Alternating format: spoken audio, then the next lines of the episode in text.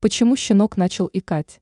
Обратите внимание на прием пищи, следите за симптомами.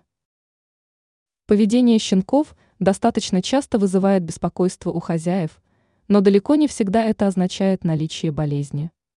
Молодые животные продолжают познавать мир и пробуют на вкус все, что попадается на глаза – траву, землю, мебель и так далее.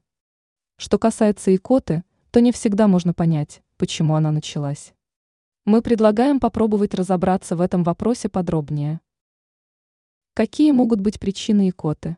Первая причина может заключаться в обильном и слишком быстром приеме пищи. Попробуйте разделить порцию на несколько частей.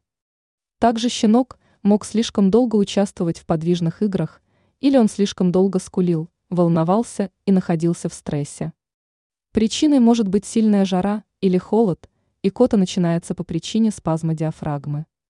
Попробуйте сделать щенку легкий массаж и предложите ему воду. Ранее мы писали о том, как правильно выгуливать собаку в холодную погоду.